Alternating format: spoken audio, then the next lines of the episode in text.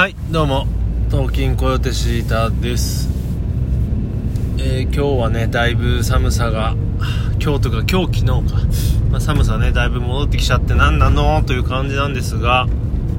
えー昨日はですね、まあ木曜か？昨日？ん？木曜だよね。えー新生配信番組高崎市犬小屋24時という番組を、まあ、先週から始めて、まあ、毎週水曜日を目標にね目標というか水曜日にやろうかなと思ってたんですがちょっとできなくて、えー昨日やりましたね。まああの名前通り、まあ、名前の由来は、えー池袋交差点の24時あの池袋交差点24時から24時を取ったのと、まあ、池袋という地名から高崎市をつけまして、まあ、そこにねあのうちに犬がいるということとあとは、えー猫舌ショールームという番組がねあるんですが、えー吉田剛さんがやってるね番組はい。であのあれ？他のシリーズ全員猫舌だったかな？まあまああの毎毎日ゲストあのパーソナリティが変わってやるまあ番組で。まあそんな中自分もねショールームの方からも配信をしておるので最初はね犬小屋ショールームだったんですがそこからちょっと生配信番組としてもうちょっと整備しようということで、えー高崎市犬小屋24時という感じです。でまあカメラワーク的に自分が座っていてその後ろに、ええ犬のケージというかサークル犬ゾーンがあります。うちのなので後ろでは犬がひょいひょいひょいひょい動いているというような、まあ、構図になっておりますね。昨日なんかちょっとギターがあったりして見づらかったかなって感じもするんですがでねもうすごかったですよ昨日はもう最後。まあ最後大大体というかまあ2回目ですけどギターで弾き語りで歌を歌ってるんですけどね。歌ってる途中にワンちゃん2匹が脱走して、えー暴れ回るというね。まああのカメラには映ってないんですが僕的には結構あのヒヤヒヤというかねアクシデントでしたね。えー、っとねというのもまあワンちゃんみんなそうなのかな。こう話すとねとにかく悪さばっかりするんですね。本当にそこら中にあるちっちゃいもんは何でも噛んじゃうし食っちゃうしティッシュでも何でも散らかしちゃうので。まあ本当はねあのいつでも出せるようにそういった状況に、えー部屋を整備するのがいいのかもしれませんがうちは基本的にあんまり家の中でフリーに話さないで、まあ、その小屋にずっと入れてあるんじゃなくて、ある程度柵で囲って、えー、ここがワンワンゾーンですよって感じでやってるので、結構話しちゃうと大変です。で、歌い出したらね、あのー自分たちで開けたサークルの、えー穴を利用してですね、穴を利用しててほしいから、まあ、穴から出ちゃって、まあ、騒ぎでしたね。まあ、でも演奏を止めるわけにはいかないので、最後までどうにかやりきりました。で、一番最後に、あの俺が夕飯として食っていた、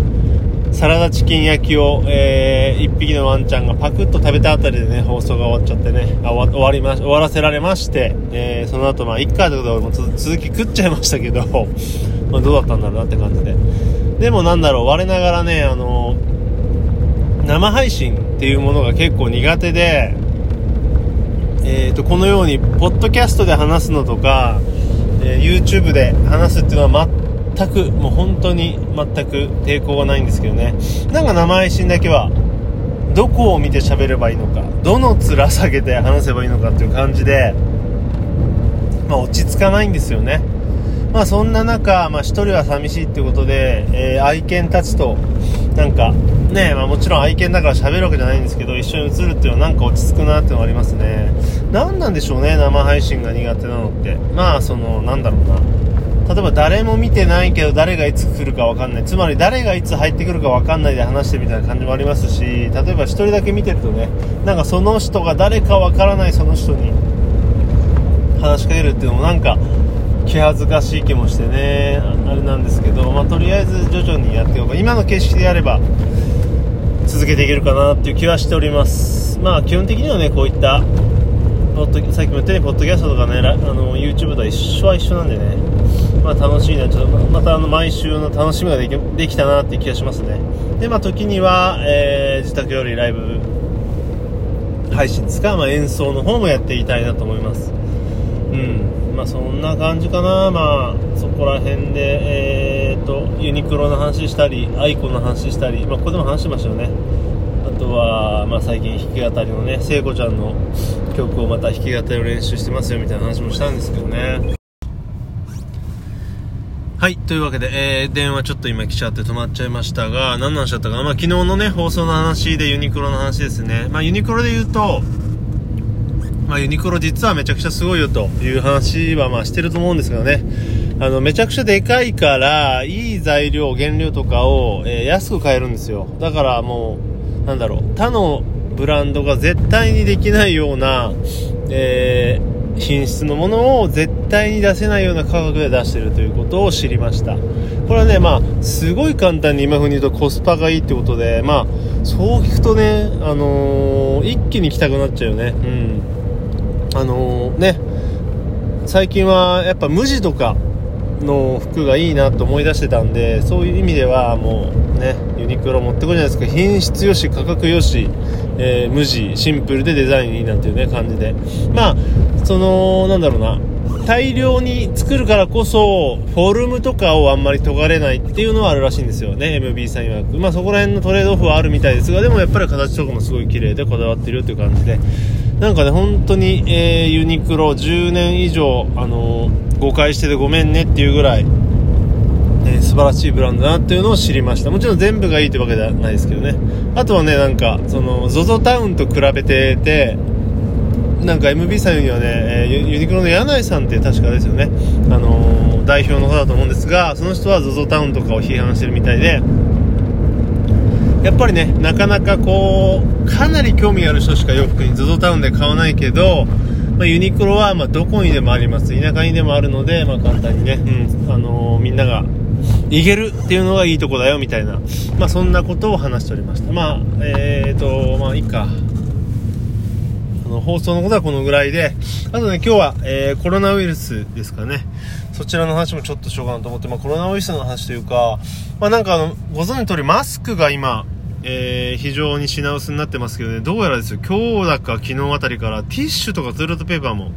原因よくわかんないんですよね。あの、原産国が中国の方だからってことなのかわかんないですが、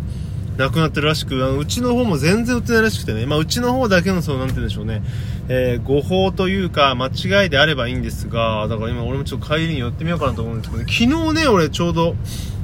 ホームセンター寄って、その時はまあ、ティッシュのコーナー見てなかったけどね、そんな慌ただしくなかったんですが、まあ、今日だいぶやばいみたいです。これはね、あの、東日本大震災の時はね、水がないみたいな、あれを思い出してね、結構ね、あのー、精神的に、来るんですよね。やっぱ日常し必需品が出回らないっていうのは、あとまあガソリンがなかったりあの時しまして。まあ、ティッシュ、マスクはともかく、ティッシュとか、まあ、特にトイレットペーパーなんていうのはね、結構、あのー、必需品ですからね、ないと困っちゃうので、本当にどうなっちゃうのかなと。まあ、とりあえずね、これがあの、間違いの情報かもしれないし、まあ、本当に正しい情報をしっかり皆さんがね、えー、受診してやっていければいいんですけどね、まあ、食料とかがなくなるのがまあ一番やばいんでしょうけど、もちろんあとガソリンとかね、そういうライフラインが。まあでもトイレットペーパーライフラインギリって感じもありますし、まあちょっとね、あの、注意していかないとですよね。本当かなって感じですけど。でね、あの、